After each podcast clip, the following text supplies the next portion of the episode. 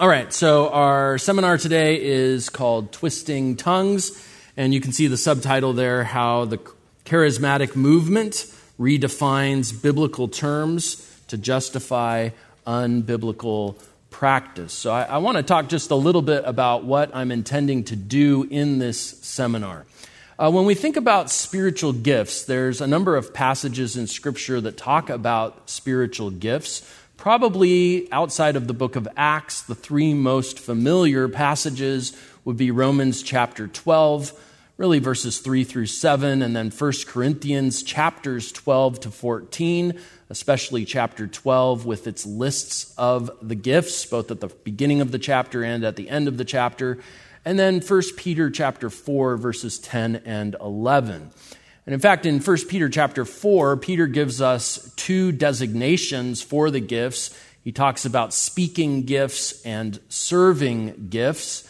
And really, that's a very helpful designation because it gives us some categories in which to think about spiritual gifts. And we might add a third category, what we would call the sign gifts or the spectacular or extraordinary gifts. So we have the sign gifts, the speaking gifts, and the serving gifts. Uh, last year, I did a seminar for Sundays in July on the gifts of the Spirit, where we talked about the speaking gifts and the serving gifts, gifts that pretty much everyone, whether you're on the charismatic side or the cessationist side of the conversation, everyone is in agreement that those gifts have continued to the present. Where there is controversy is with regard to the sign gifts or the extraordinary gifts, the miraculous and revelatory gifts. And specifically, the main gifts in that category would be the gift of apostleship, the gift of prophecy, the gift of tongues, and the gift or gifts, plural, of healing. And that's what we're going to focus on this morning is apostleship, prophecy, tongues, and healing.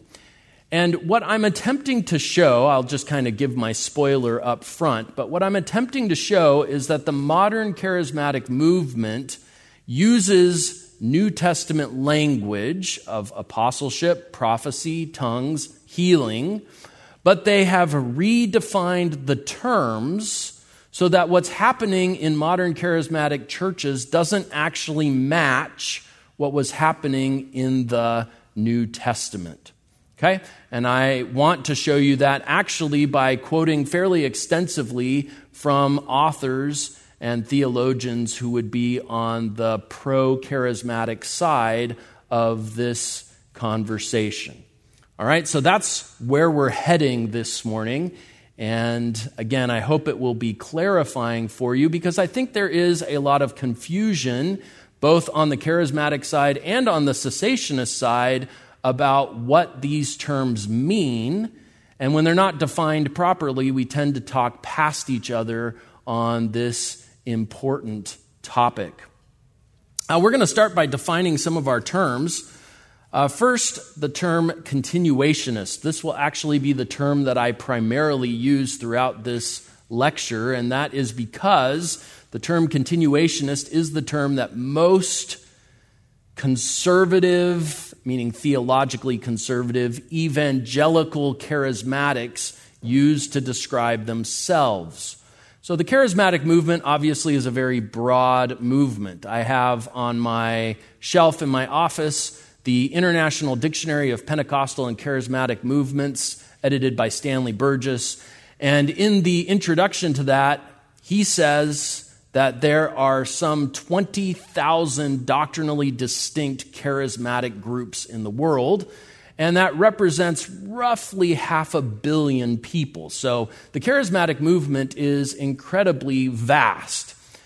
Today, we're going to be primarily focused on the conservative evangelical slice of that broader charismatic movement and we're going to be looking specifically at how they define these gifts. And they refer to themselves generally as continuationists. So we have the continuationists, those would be those who believe that the sign gifts have continued to the present, and that is set over against the cessationists, who would argue that the sign gifts were specifically for the apostolic age and when the apostles passed away and when the canon of Scripture was complete, that the sign gifts were no longer given because their purpose had been fulfilled. Okay, so continuationists and cessationists, which means I get to say a lot of syllables today because I'll be using those terms quite frequently.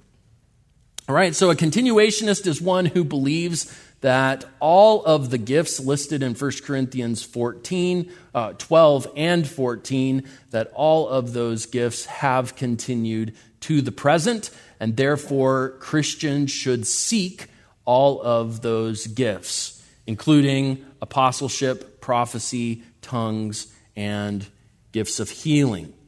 Uh, Sam Storms is a fairly well known continuationist author. He's an evangelical theologian. And so he says this When I speak of signs, wonders, and miracles or miraculous phenomena available to the church today, I have in mind not the mere potential for rare supernatural activity or surprising acts of providence, but the actual operation of those miraculous gifts listed in 1 Corinthians 12, 7 through 10. So there you have a continuationist in his own words saying this is what it means to be a continuationist, that the gifts listed in 1 Corinthians and elsewhere in the New Testament, that those sign gifts have continued.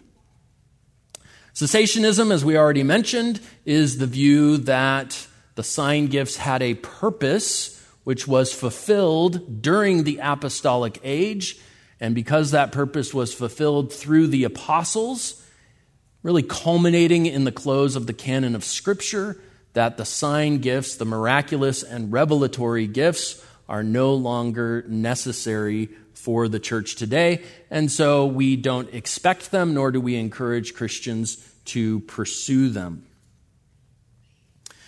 As I mentioned earlier, in this particular lecture, we're going to be looking at the four major sign gifts. That would be the gift of apostleship, the gift of prophecy, the gift of tongues, and the gift or gifts. And the reason I say or gifts is because in 1 Corinthians chapter 12, Paul actually uses the plural there when he talks about gifts of healing. So apostleship, prophecy, tongues, and healing.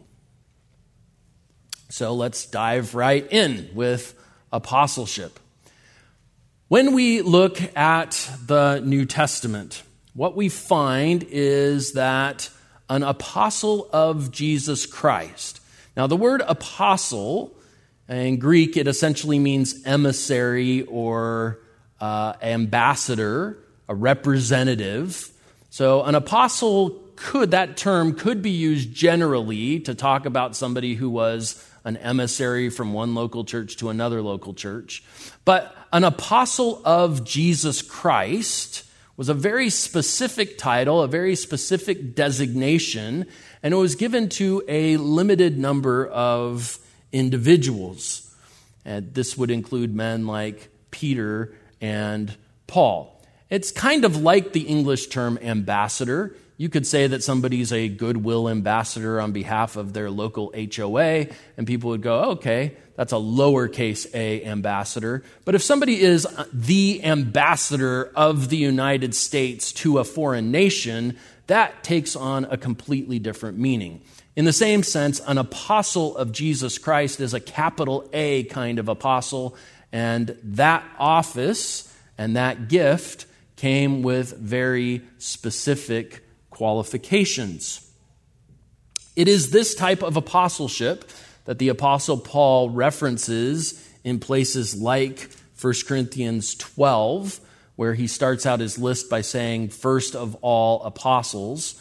Uh, he starts out the list with apostleship in 1 Corinthians 12 29. First of all, apostles is actually a quote from Ephesians 4 11. But in Ephesians 2 20, in Ephesians chapter 3, in Ephesians 4 11, he's talking about capital A apostleship. And the same thing is true in 1 Corinthians 12, and that will become very important as we'll see here in just a moment. Apostles of Jesus Christ had three qualifications. First, it was required that they were an eyewitness of the resurrected Christ. And you can see that in Acts chapter 1 when the 11 under Peter's leadership choose a replacement for Judas Iscariot. They looked for someone who was an eyewitness of the resurrected Christ. And in 1 Corinthians chapter 15 verses 7 and 8, we see that the apostle Paul was also an eyewitness of the resurrected Christ. And actually, Paul says he was the last. He says, Last of all, Jesus appeared to me. So Paul was the last eyewitness of the resurrected Christ. A second qualification is that an apostle had to be appointed directly by the Lord Jesus. And then a third qualification an apostle had to be confirmed by miraculous signs. And we see this, for example, in places like Second Corinthians, where Paul talks about the fact that the Corinthian church should have known that he was a true apostle because he confirmed his apostleship through the miraculous signs that he performed. Well, this is important because if we look at these three criteria, we can say with confidence that no one today, and in fact, no one since the death of the Apostle John around the year 100 AD, no one meets these qualifications, and therefore, no one can be a capital A apostle of Jesus Christ. And this is something that uh, is very, very significant. The apostles, as this slide shows, did play a foundational role in the establishment of the church. Ephesians 2:20 even says that the church is built on the foundation of the apostles and prophets with Jesus Christ as the cornerstone. But what I want to show you is that even continuationists agree that there are no apostles in the capital A, apostle of Jesus Christ sense. There are no apostles in the church today. So this is from Wayne Grudem. That's a name that perhaps you've heard before. He's a fairly well known theologian, uh, an evangelical theologian, a brother in Christ, but he is on the other side of this issue. He's a continuationist. But notice what he says here. He says, It seems that no apostles were appointed after Paul and certainly, since no one today can meet the, qual- the qualification of having seen the risen Christ with his own eyes, there are no apostles today.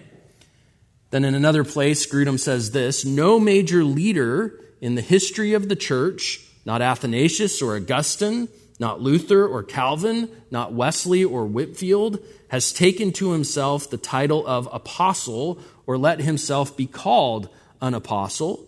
If any in the modern time want to take the title apostle to themselves, they immediately raise the suspicion that they may be motivated by inappropriate pride and desires for self exaltation.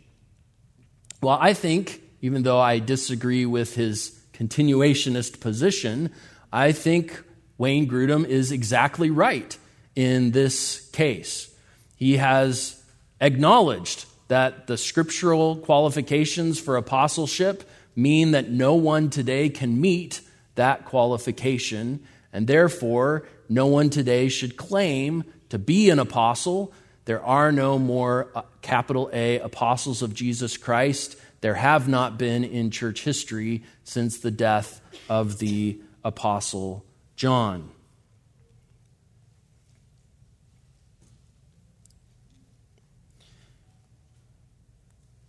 Uh, D.A. Carson, uh, also a name that perhaps you recognize. Uh, Carson has written many good things, but again, he would be on the continuationist side of this debate. But you'll notice that he also acknowledges as long as apostles are understood to refer to a select group, meaning the 12 plus Paul, there is a prima facie case for saying at least one of the charismata, the charismatic gifts, passes away at the end of the first generation. And then Adrian Warnock uh, was a, or is, a British charismatic blogger, but he uh, articulates things in a way that's helpful for understanding the continuationist position. He's also a pastor. He says this There are two foundational roles for apostles. Number one, in building foundations for the church universal, and number two, in building derivative foundations for individual churches. It is only that second sense that has continued. Now, this is an important slide because it shows you what continuationists do when they recognize that apostleship, in the capital A, apostle of Jesus Christ sense, has no longer continued. They create a second category of apostleship in order to argue, well, okay, yeah, it's true, that kind of apostleship is no longer around, but we do have church planters, and we think of church planters as apostles. This is what, and I hope to show you this this morning, this is what the charismatic movement, the continuationist movement, is going to do with every one of these miraculous gifts. Is they're going to acknowledge that the truly miraculous, supernatural, extraordinary gift has passed away, but there's this sort of analogous, derivative, lower or lesser category of that gift that they're going to argue has continued. So Sure, no apostles, capital A, but church planters, missionaries.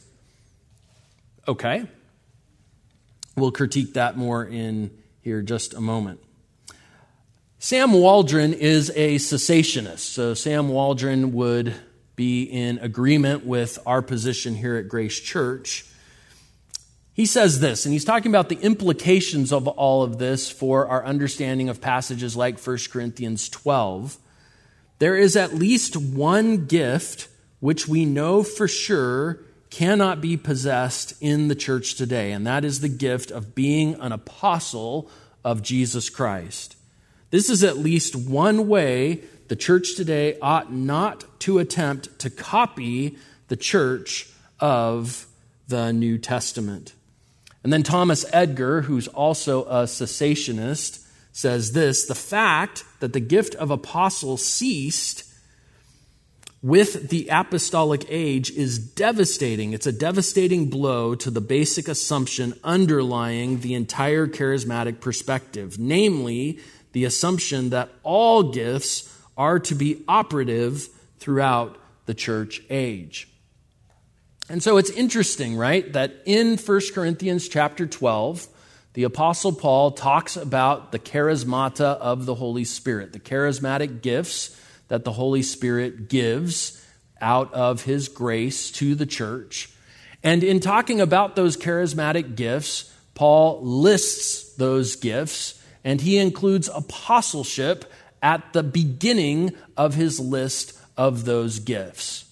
And yet, here we have continuationists acknowledging that that apostleship because again 1 corinthians 12 the apostleship there refers to the capital a apostle of jesus christ category that apostleship even the continuationists acknowledge has ceased as edgar points out this is a significant admission because it's an acknowledgement that even the continuationists agree that something in 1 corinthians 12 has not continued to the present. Richard Gaffin, also a cessationist author, he says many continuationists are, in fact, cessationists in that they recognize that there are no apostles today. That awareness, in turn, implies the legitimacy of distinguishing between an apostolic and a post apostolic era in church history. Okay, so that's apostleship. Now let's talk a little bit about prophecy, the gift of prophecy. If we look in the scriptures, we find that a prophet, in order to be regarded as a true prophet, a prophet had to pass three tests. Meaning that if someone heard someone say, I'm a prophet of the Lord and this is what the Lord says, that person listening could apply these three tests to know whether or not that person was truly a prophet of the Lord. The first of those tests is doctrinal orthodoxy. In other words, a true prophet, one who speaks for God, is going to speak things that are theologically accurate. He's going to give prophecy that accords with what God has previously revealed, because as God's spokesman, which is what the word prophet means, spokesman, as God's spokesman, he cannot contradict that which God has already revealed. And you can see in a passage like Deuteronomy chapter 13 if a prophet or a dreamer of dreams arises among you, saying, Let us go after other gods whom you have not known, and let us serve them, you shall not listen to the words of that prophet or that dreamer of dreams. For the Lord your God is testing you to find out if you love the Lord your God. So, again, a genuine, true, authentic spokesman for God is going to speak that which is truly from God and therefore that which is theologically accurate. A second test of a true spokesman for God is the test of moral integrity. This is not to say that prophets are always perfect. I know you can think of examples from both the Old and New Testament where those who were spokesmen for God sinned, but they do not continue in patterns of unrepentant sin. False prophets, by contrast, are characterized by unrepentant patterns of sin. And so here we have a passage from the New Testament, 2 Peter chapter 2.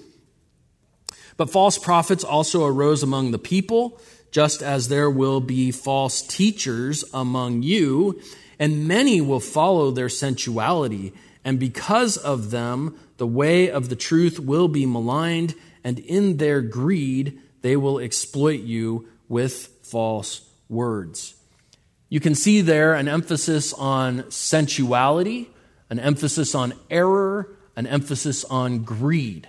And really, when you think about false prophets, what are the marks of a false prophet morally? They are almost always characterized by immorality and sensuality, by inaccuracy and error, and by the love of money and greed.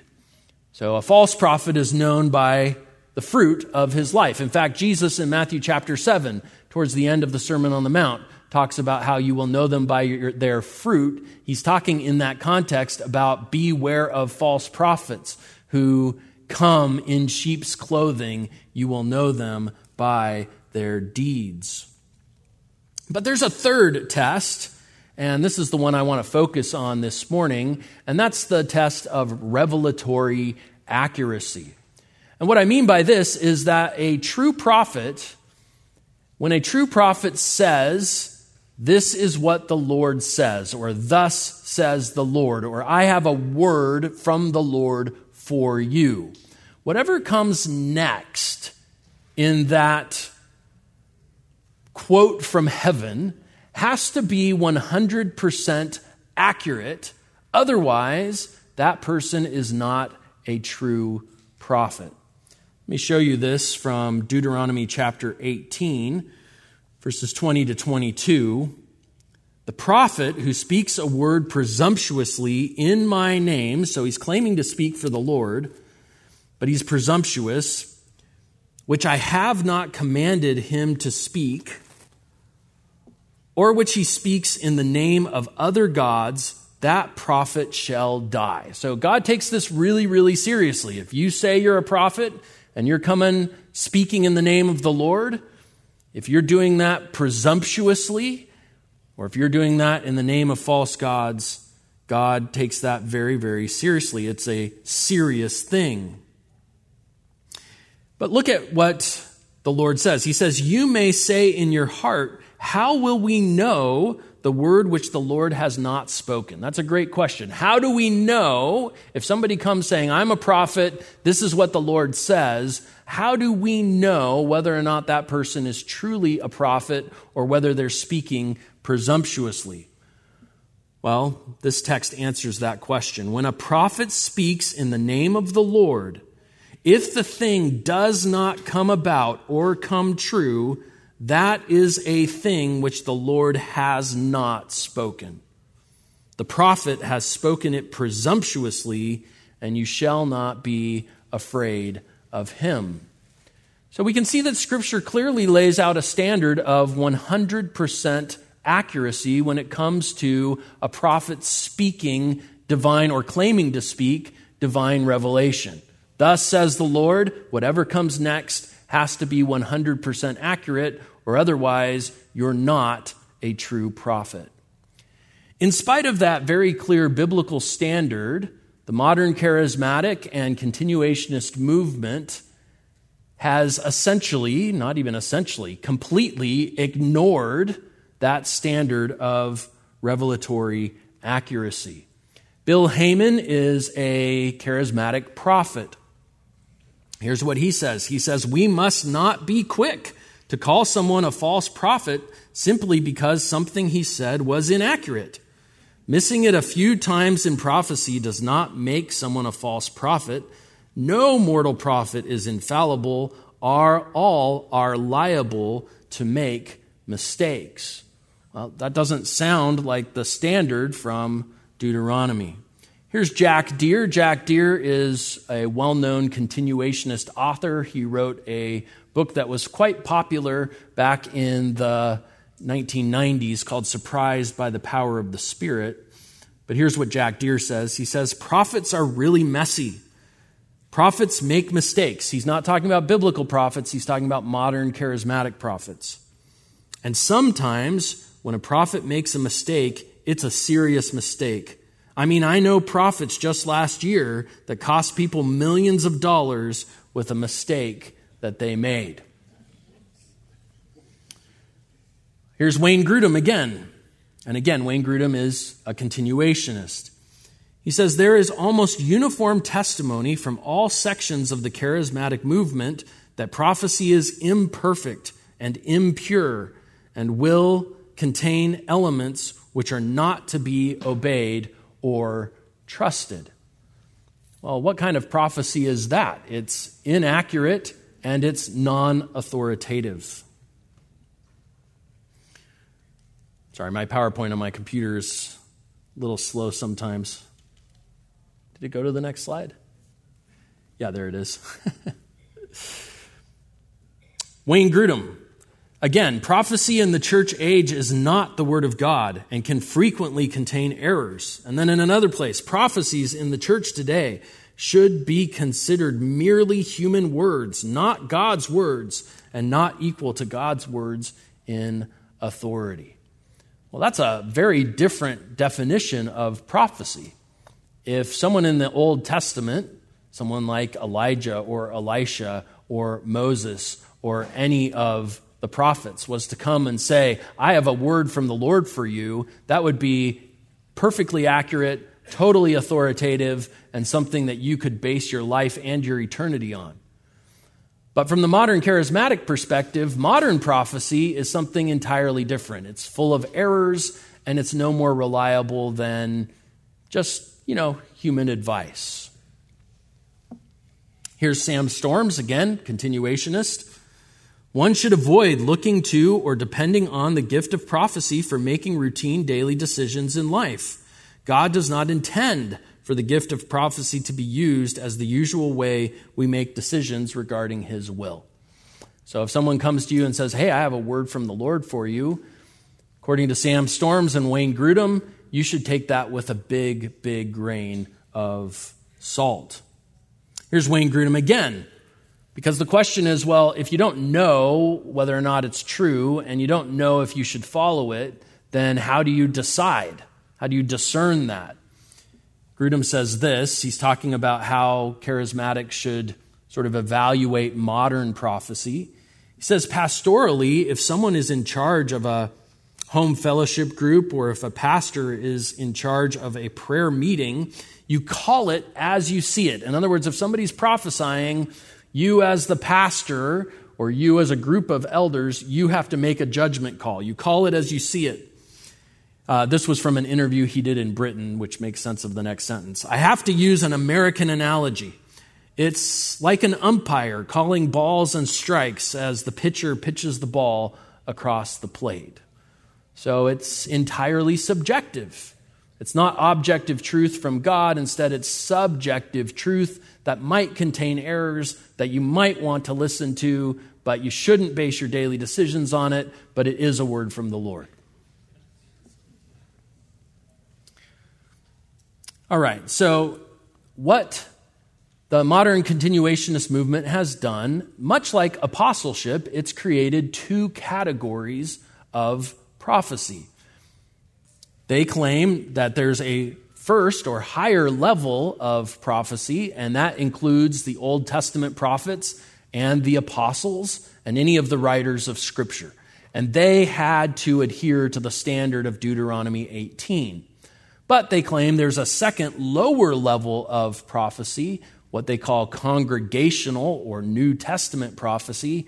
And this prophecy does not have to be held to the standard of Deuteronomy 18. It can contain many errors and is not something that is actually binding on a believer's conscience.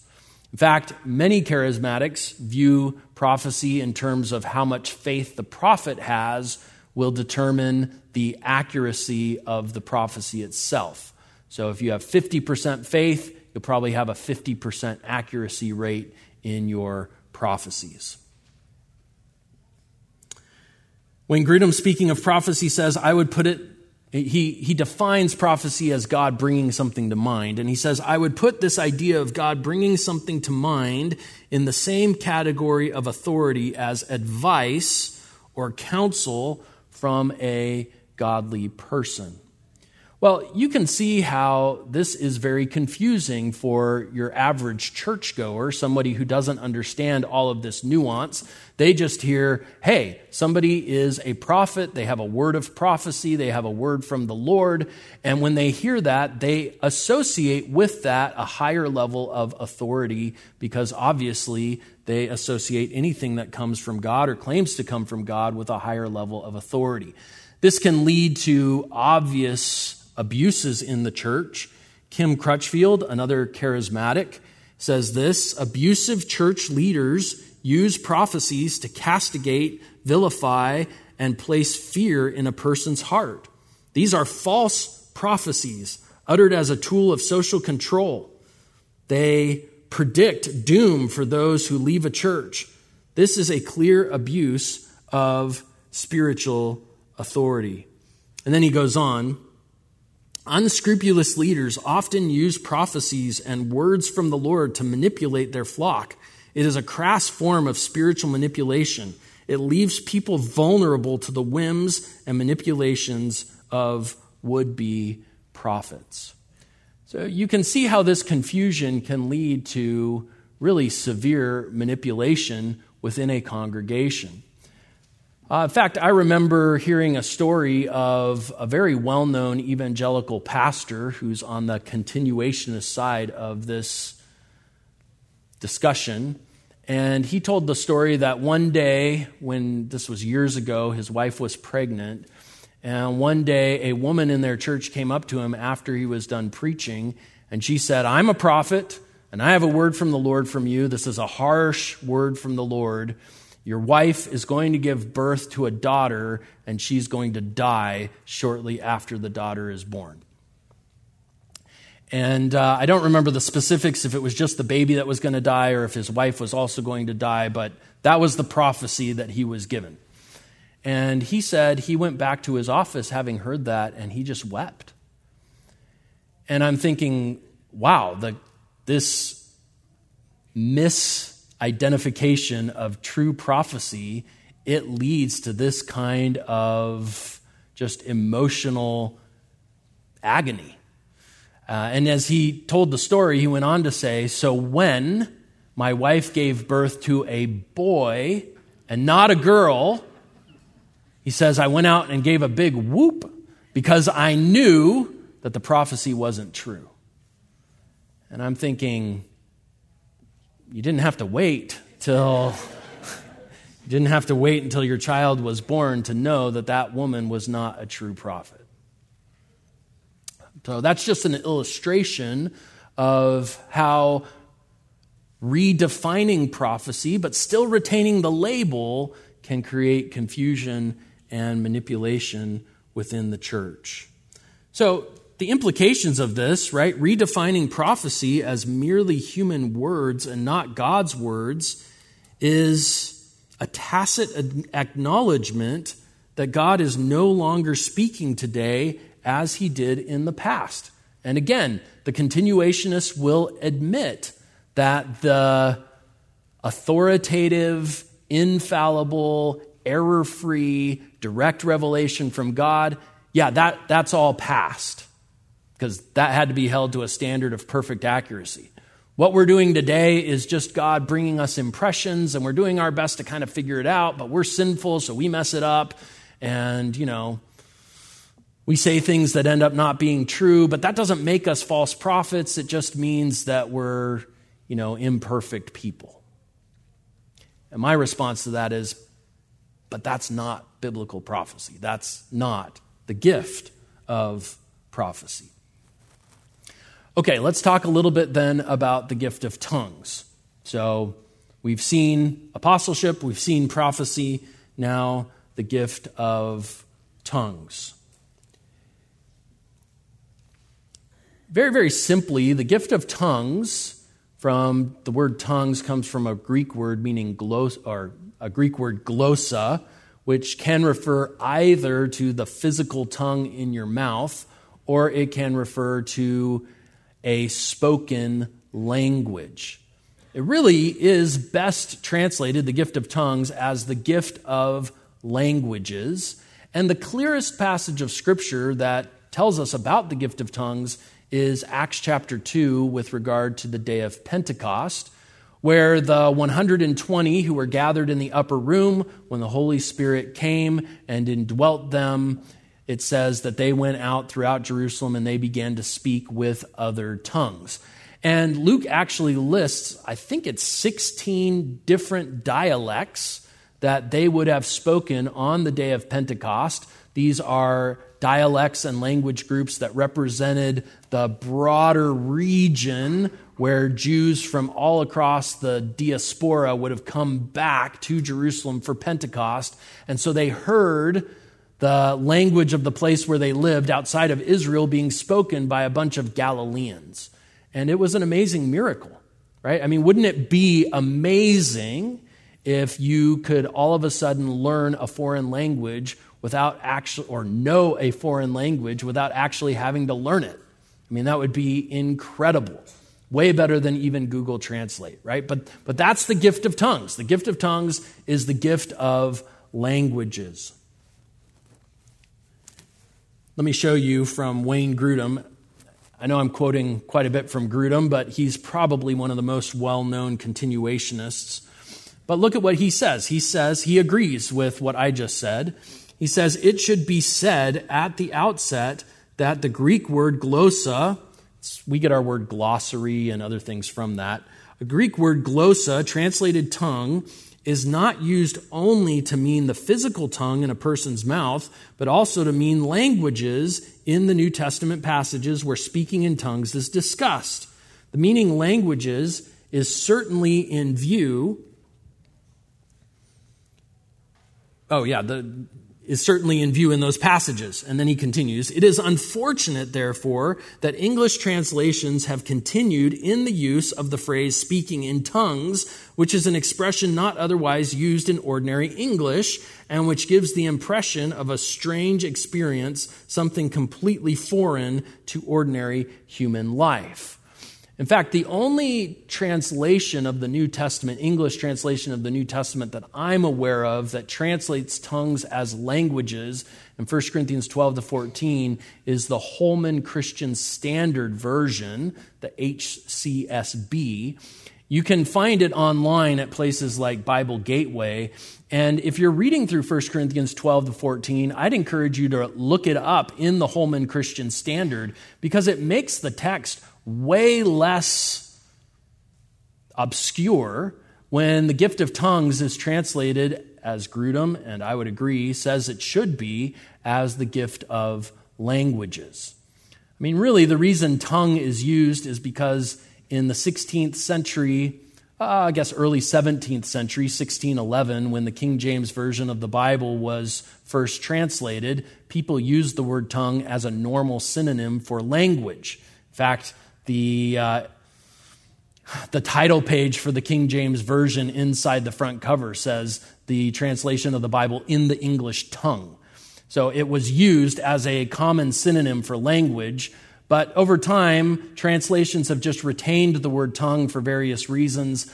And the result of that is that it's obscured the meaning of what this gift was. This gift was the ability to speak a language supernaturally, a language that you never went to school to learn. And that, of course, made it an amazing miracle. Uh, throughout church history, if we go back even to some of the early church fathers, we see that they agree that this is what the gift of tongues was. It was the gift of languages. So, Gregory of Nazianzus, a fourth century church father, says of the apostles on the day of Pentecost, they spoke with foreign tongues and not those of their native land, and the wonder was great, a language spoken by those who had not learned it. John Chrysostom, late 4th, early 5th century church father, commenting on 1 Corinthians 14, says, And as in the time of the building of the Tower of Babel, the one tongue was divided into many, so then the many tongues frequently met in one man. And the gift was called the gift of tongues because that man, that gifted person, could all at once speak diverse languages.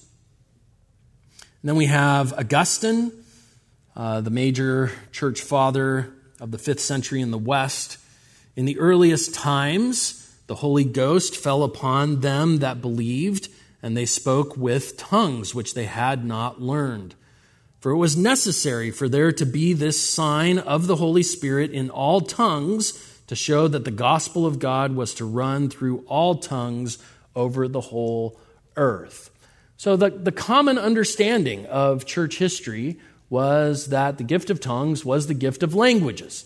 And as you see, even there from those early church fathers, the gift of tongues was the undoing of the Tower of Babel. And it was a sign to unbelievers, both to Jews, as Paul says in 1 Corinthians 14, and also to those Gentiles who spoke that language to hear the mighty works of God described and declared in their own native tongue. An amazing gift. And I mean, listen, I wish the gift of tongues was still in operation because wouldn't that be amazing if you didn't have to go to language school to become fluent in a foreign language? Uh, John Calvin, not a church father, but rather a 16th century reformer, he says this those endowed, or excuse me, these endowments, meaning the gift of tongues, and he's also in this context talking about the gift of translation or interpretation. The gift of tongues those who had those gifts, they did not at that time acquire them by labor or study, but were put in possession of them by a wonderful revelation of the Holy Spirit. Now, we fast forward then, so for from really from the post apostolic age through the church fathers all the way through the Reformation, for 18, 19 centuries of church history, everybody has understood that the gift of tongues is the gift of foreign languages. That brings us to the early 20th century and to a Wesleyan holiness minister named Charles Parham. Charles Parham, Charles Fox Parham, was sort of a traveling, he had a traveling Bible school. He would set up a Bible institute in certain places and teach people, and then he would move on to another location. In 1901, he was in Topeka, Kansas. So in uh, 1900, he set up this Bible Institute and he had students there. And it was there that he um, really based on some theology that goes all the way back to John Wesley he was teaching his students that after conversion, they could experience the baptism of the Holy Spirit or the second blessing. And he was the one who said, maybe that second blessing is supposed to be accompanied by the same sign gifts that we read about in the book of Acts. And that's what he taught his students. And so he encouraged them to pray for the same kinds of gifts that took place among the apostles in Acts chapter 2 and elsewhere throughout the book of Acts. Uh, the movement that came out of that is called the Pentecostal movement. And the reason it's called the Pentecostal movement is because speaking in tongues was the primary gift that identified Pentecostals, and they associated that gift with Pentecost, Acts chapter 2. That's why they're called that. Well, what's interesting is on January 1st, 1901, some of his students began speaking in tongues. Uh, the first was a woman named Agnes Ozman, and she began speaking in tongues. What's really interesting about that is in the weeks and months and even the years that followed that, Charles Parham, Agnes Ozman, and other members of what was called the Apostolic Faith Movement, again, sort of the the forerunner to the Pentecostal movement, they, they claimed that what they were doing was speaking in actual foreign languages. So even the original Pentecostals believed that the gift of tongues was real foreign languages. Agnes Ozman, for example, claimed that she was speaking in Chinese when she was speaking in tongues on January 1st, 1901. And I want to show you that from Charles Parham. Here's Charles Parham in the Topeka State Journal in 1901.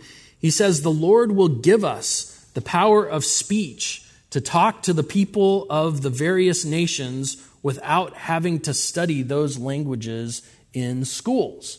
Right? Amazing. Uh, and then in the Kansas City Times, just a little bit later in January of 1901, a part of our labor will be to teach, a part of our labor will be to teach the church the uselessness of spending years of time preparing missionaries for work in foreign lands when all they have to do is ask God for power. Right? You don't have to go to language school anymore. Um, here he is in the Hawaiian Gazette. This is a few months later, also in 1901. If they are worthy and seek it in faith, believing they will thus be made able to talk to the people whom they choose to work among their own language, which will, of course, be an inestimable advantage. And then he actually lists some of these. The students of Bethel College do not need to study in the old way to learn the languages. They have them conferred upon them miraculously, being able to converse with Spaniards and Italians and Bohemians and Hungarians and Germans and French in their own language. So he was insistent that the gift of tongues, which he claimed was recovered January 1st, 1901, that's what all charismatics believe, that that gift of tongues was the ability to speak real human foreign languages.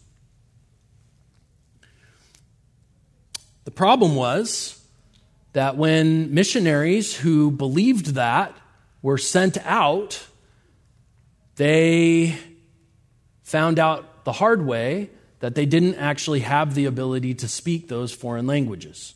So here's Jack Hayford. If that name is familiar to you, he was the former pastor of Church on the Way, a charismatic church, and David Moore. So these are continuationist authors. And they say, yeah, sadly, the idea of xenoglossolalia, it's a fun word, xeno meaning foreign, glossa meaning speaking uh, tongues, and laleo meaning to speak, so speaking in foreign tongues.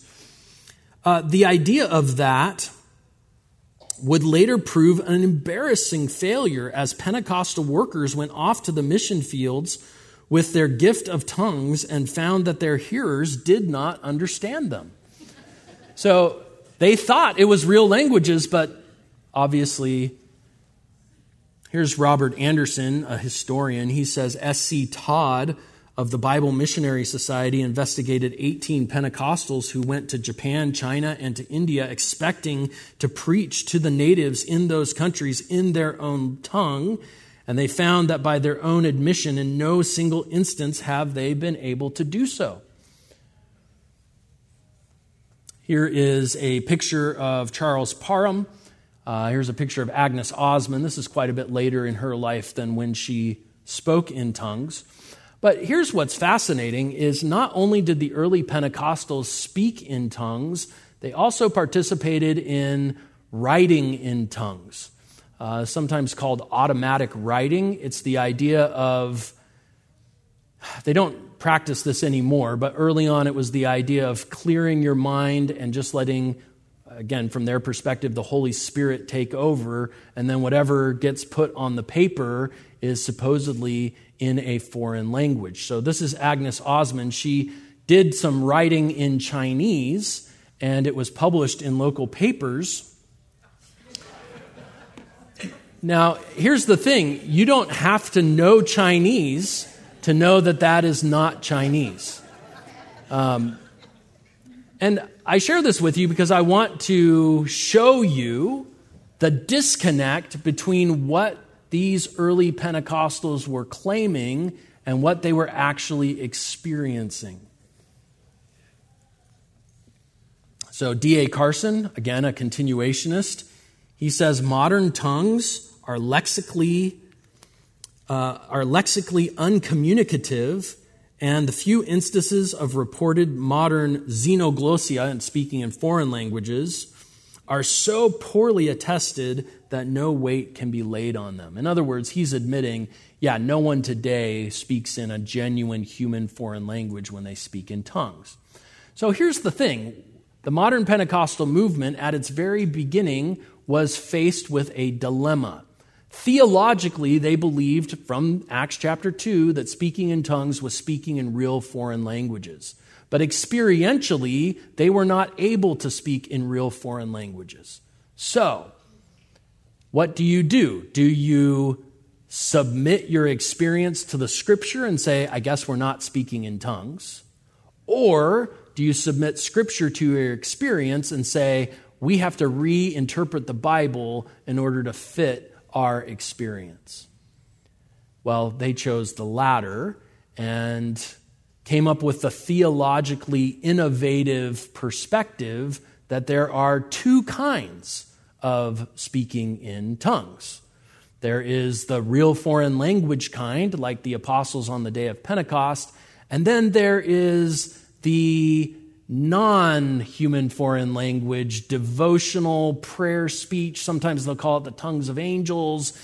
Yeah, it's, it's not a real foreign language, but they still claim that it is authentically speaking in tongues.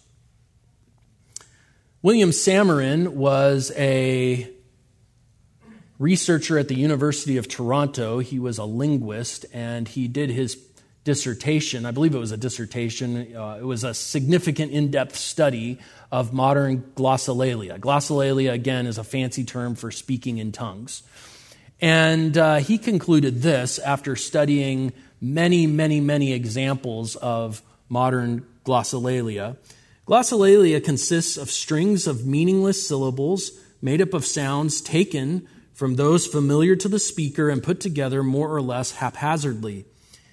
It is language like because the speaker unconsciously wants it to be language like. Yet, in spite of superficial similarities, glossolalia fundamentally is not language. So, the key question then is Does the gift of tongues produce authentic human foreign languages? That would be the cessationist perspective. That's what we see in Acts chapter 2. Or, as the continuationists claim, does it include something beyond human language? Does it include private, personal, devotional utterances that don't correspond to any known language, nor do they have the features of language. Adrian Warnock, again, our continuationist pastor and blogger, he says there are different kinds of tongues. I think it is fair to say that the tongues of 1 Corinthians are different from those of Acts 2. It is at least possible that at different points in the passage in 1 Corinthians 12 to 14, Paul is talking about different forms of tongues. And this is the typical continuationist response. Well, there's different kinds of tongues. So, for 1900 years of church history, the tongues of Acts 2, Acts 10, Acts 19, 1 Corinthians 12, and 14 were all viewed as identical in terms of the core nature of the gift. But suddenly in the 20th century, ah, we think they're different because we can make 1 Corinthians sound more like what we experience, and we clearly are not experiencing what happened on the day of Pentecost, even though we call ourselves Pentecostals. Uh, now, just I probably should just make this note. I realize this is outside of where I'm intending to go today, but um, it is interesting in 1 Corinthians chapter 12, verse 10, Paul does say that to another the Holy Spirit gives various kinds of tongues. And the word for kinds is genos. It's the word from which we get things like genealogy or genetics. What's interesting about that, because the charismatic will say, see, Paul says there's different kinds of tongues. But Paul uses the exact same expression in chapter 14, verse 10, when he says there are different kinds of sounds. He uses phonos there instead of glossa, but different kinds of sounds or languages in the world. When Paul says there are different kinds of languages, he doesn't mean there are human languages and then there are non human languages. What he means is there are different kinds of human languages. We just read some of them in Charles Fox Parham's interview with the Hawaiian Gazette, right? There's Spanish and German and uh, Czech, Chinese, right? There's different kinds of languages. That's what Paul means. He doesn't mean that there are um, that there is room for language and non language within what the gift of tongues entails. All right, Sam Storms. Storms uh, is also, again, one of these uh, promoters, advocates of the continuationist position. And he's going to argue that the only place in Scripture where foreign language tongues is found is Acts chapter 2. And he finds ground for his continuationist second level version of tongues in 1 Corinthians 12 to 14. Uh, one thing that I think is really interesting is what you're seeing, and I'll make this point again later, but what you're seeing is that the modern continuationist has to come up with a category that really is not a supernatural or extraordinary gift at all.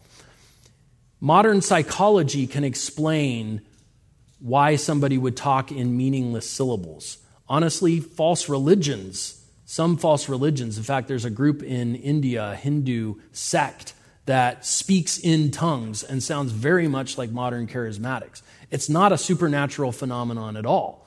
That's very different than the gift of tongues in Acts chapter 2, where the Galilean apostles were speaking fluently in foreign languages they had never gone to school to learn. That's a miracle, and that's the difference.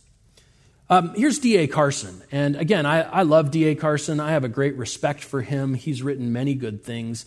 This I don't find to be very helpful, other than it expresses what I think is the conundrum of the continuationist position. And again, he is a continuationist, but he says this. He says, Suppose the message is, and he's explaining how modern tongues could work. Suppose the message is praise the Lord, for his mercy endures forever. Remove the vowels to achieve that string of syllables. This may seem a bit strange, but when we remember that modern Hebrew is written without any vowels, we can imagine that the pra- or that with practice this could be read quite easily. Now, Remove the spaces and beginning with the first letter, rewrite the sequence using every third letter and repeatedly go through the sequence in the letters or until all the letters are used up. And so then the result is that, and I'm not going to try to read that. Now, add an A sound after each consonant and break up the unit into arbitrary bits. I'm a little afraid to read this because I know it's being recorded and it may be used against me at some point. but Patara Rama Nasavahara Dahara Dafarasa Fasa Karara. Carson says this I think that this is indistinguishable from transcriptions of certain modern tongues. Certainly, it is very similar to some I have heard, but the important point is that it conveys information provided you know the code. Anyone who knows the steps I have taken could reverse them in order to retrieve the original message. It appears then that tongues may bear cognitive information even though they are not a known human language. Well, that's a very creative it's a very creative attempt to turn something that's clearly not a language into something that could contain cognitive information. Um, but that's not what the gift of tongues was in the New Testament. The gift of tongues was the ability to speak a foreign language you had never gone to school to learn. The supernatural, miraculous ability to do that. And along with that gift was the gift of interpretation. The Greek word that's used there is hermeneuo, hermeneuo, from which we get hermeneutics. It means a precise understanding of the message, it is a synonym for translation or, or to translate. In the same way that you would have an interpreter at the United Nations who translates the message, an interpreter in the New Testament was one who heard that being spoken and could speak it in a language everybody understood. Unfortunately, the modern continuationist movement has turned the gift of interpretation into a subjective thing. Kind of like when you go to a museum and you see art and you go, well, my interpretation of that piece is this. And you go, oh, wow, that's lovely. My interpretation is entirely different. Well, that, isn't that great? We all have valid interpretations. We're so postmodern. That's, that's how the continuationist movement uses tongues because it's not real language. And then interpretation, you get to make up whatever interpretation you feel led to communicate because it is entirely subjective. Okay, but as you can see, even the modern continuationists acknowledge that what's happening today in charismatic churches is not what was happening in Acts 2. Acts 2 was real languages. For all of church history, the church fathers, the reformers, everybody said gift of tongues is real language. Even the original Pentecostals thought the gift of tongues was real language. It wasn't until they discovered that what they were doing was not real language that they had to come up with a creative explanation.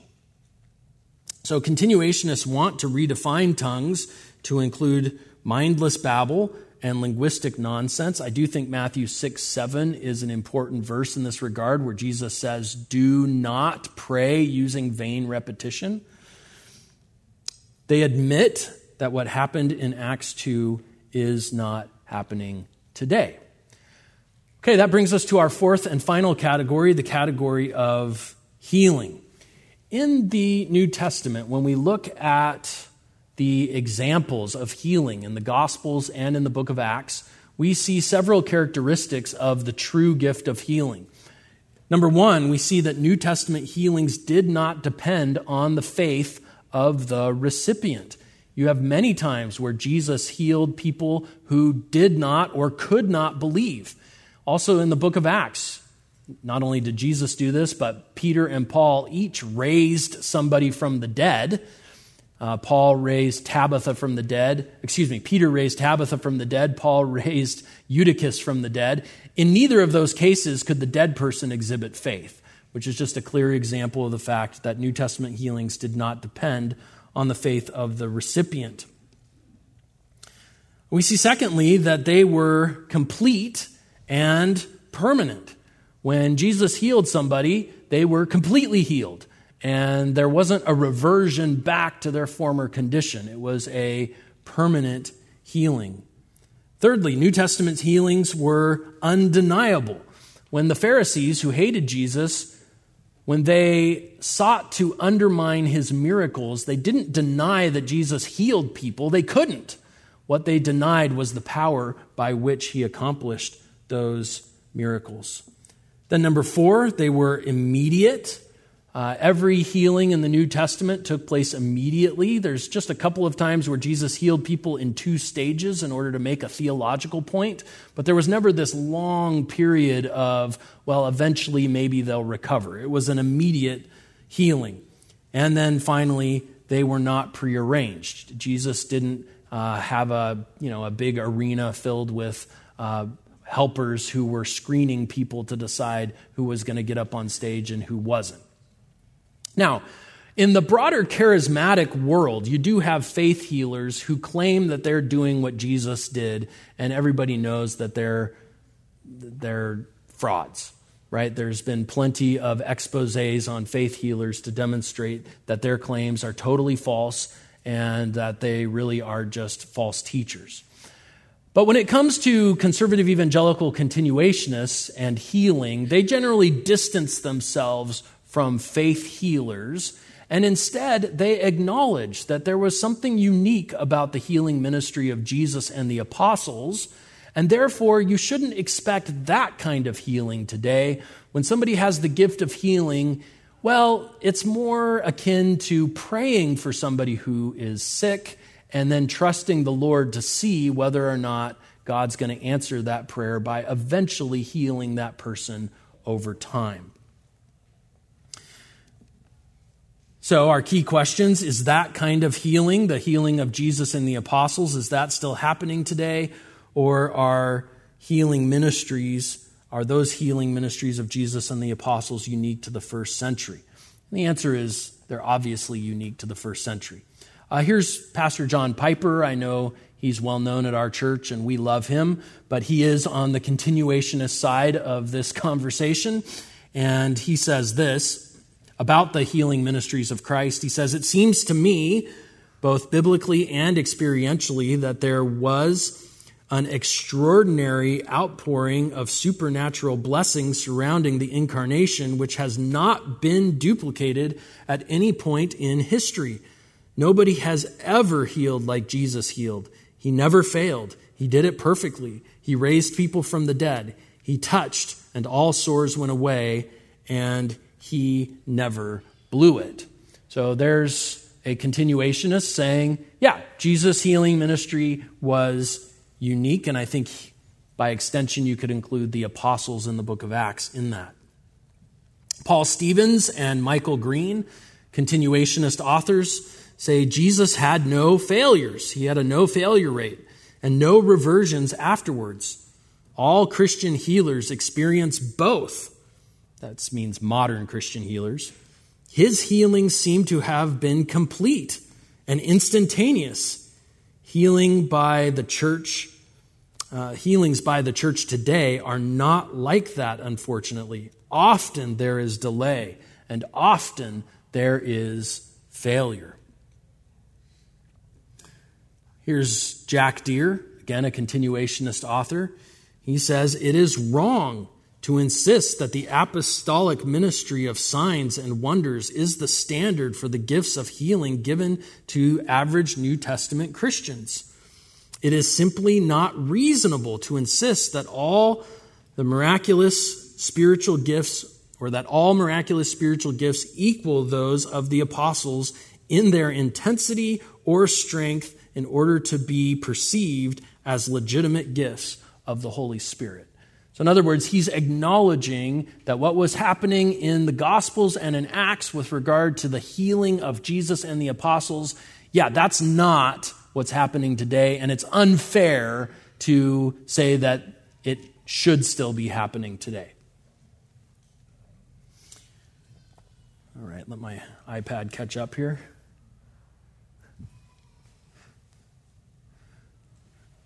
All right, Sam Storms.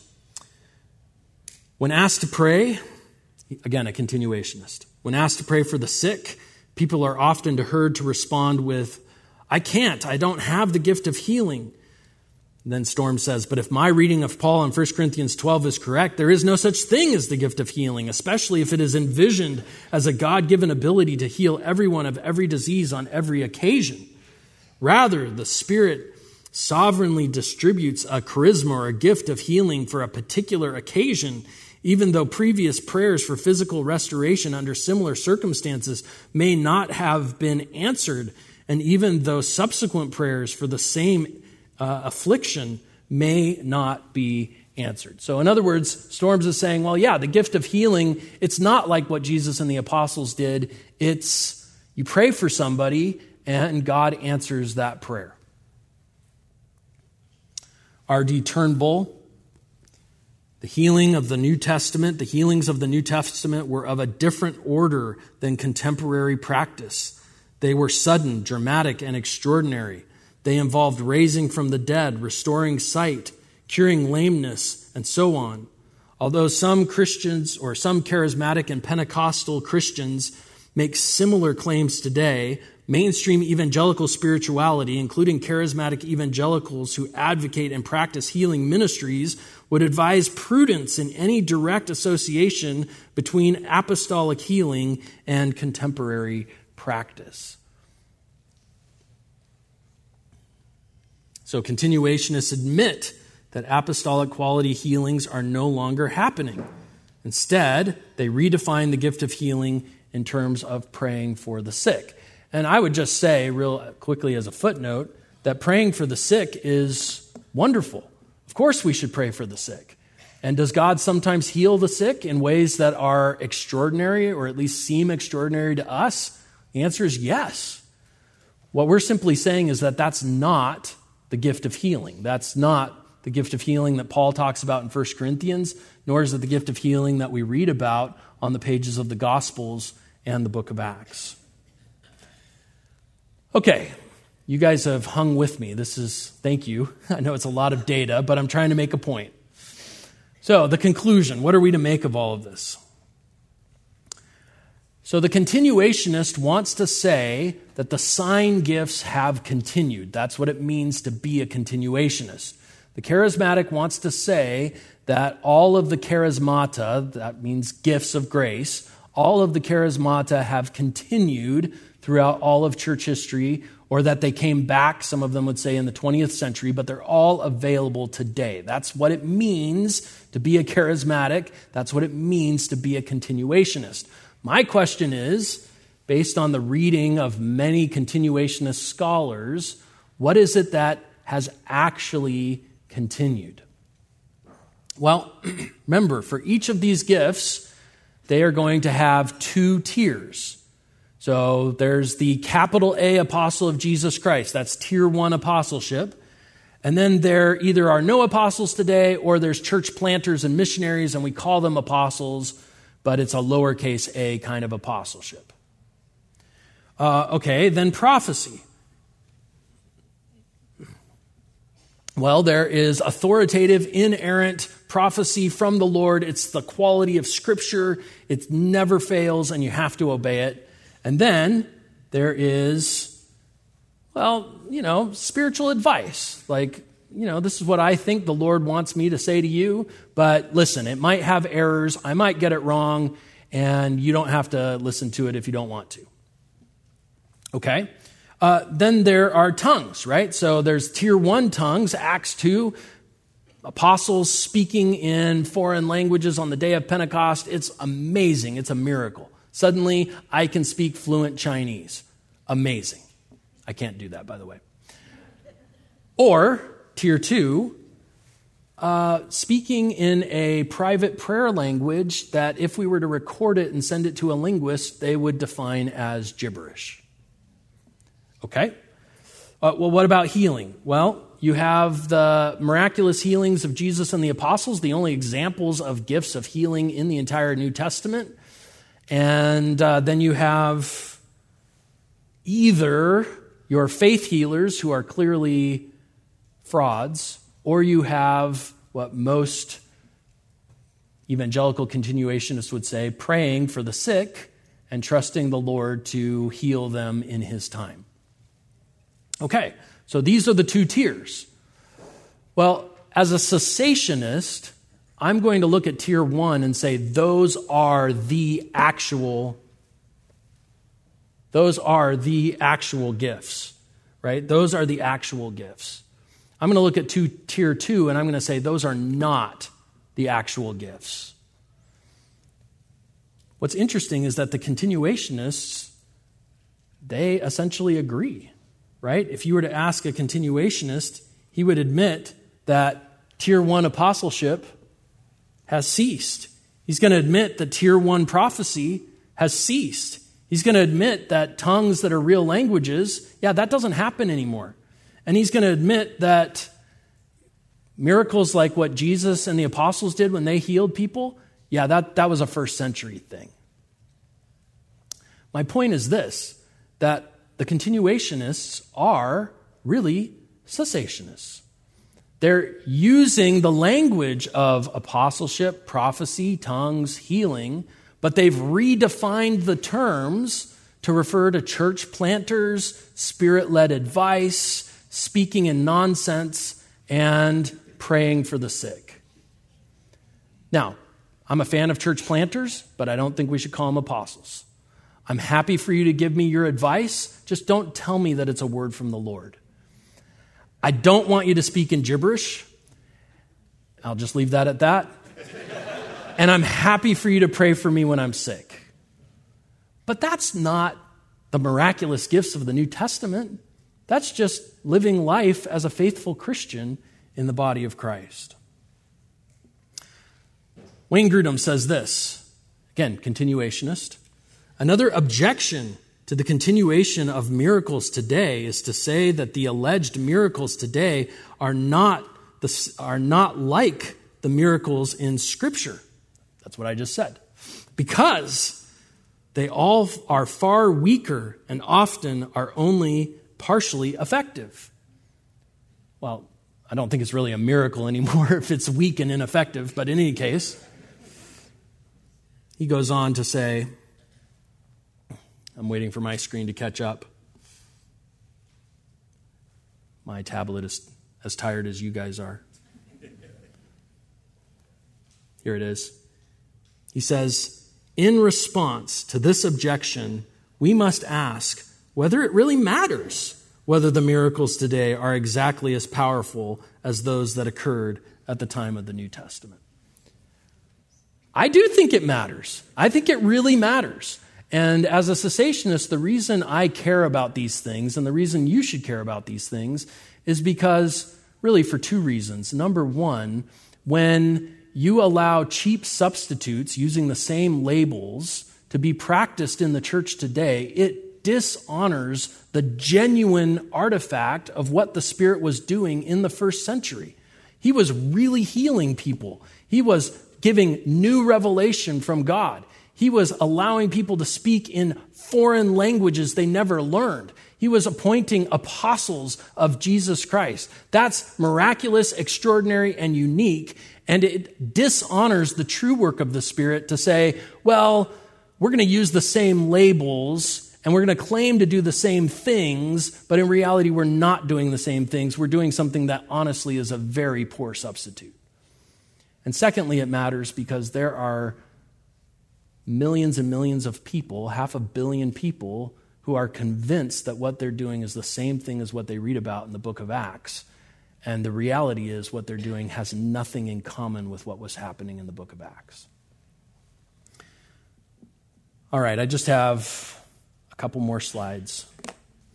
Thomas Edgar, he's a cessationist. He says responsible charismatics are conceding that the apostolic gifts and the power exhibited in the book of Acts did cease with the apostolic age, and that those things are not seen today. They have conceded the basic cessationist argument.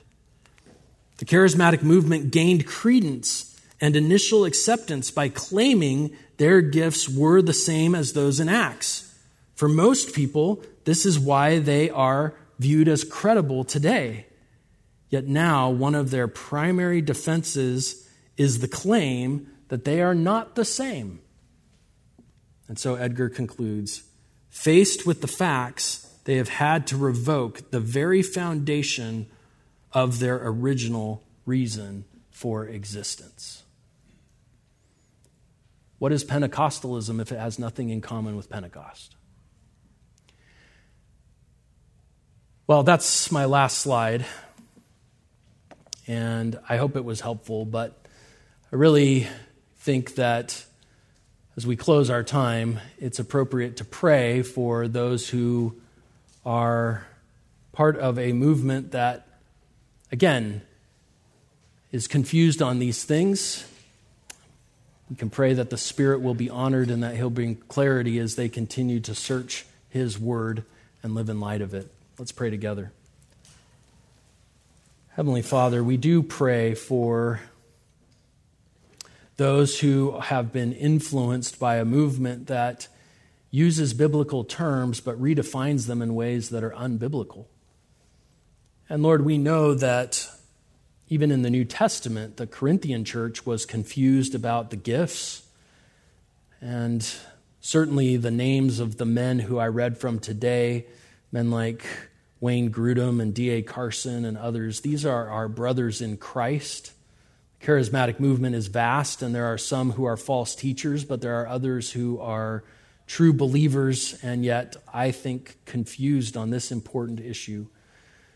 And so, Lord, we do pray that through the illuminating work of your Holy Spirit as they study the truth of your word, that you would bring them to a more accurate understanding of this important issue because it does relate to the glory and honor of what you were doing in the first century, and it also relates to the practical Christianity of how believers are to live out their faith today. Lord, may we rejoice in the sufficiency of your scripture, in the work of your Spirit who sanctifies us through its truth, and in the person of your Son to whom the Spirit points.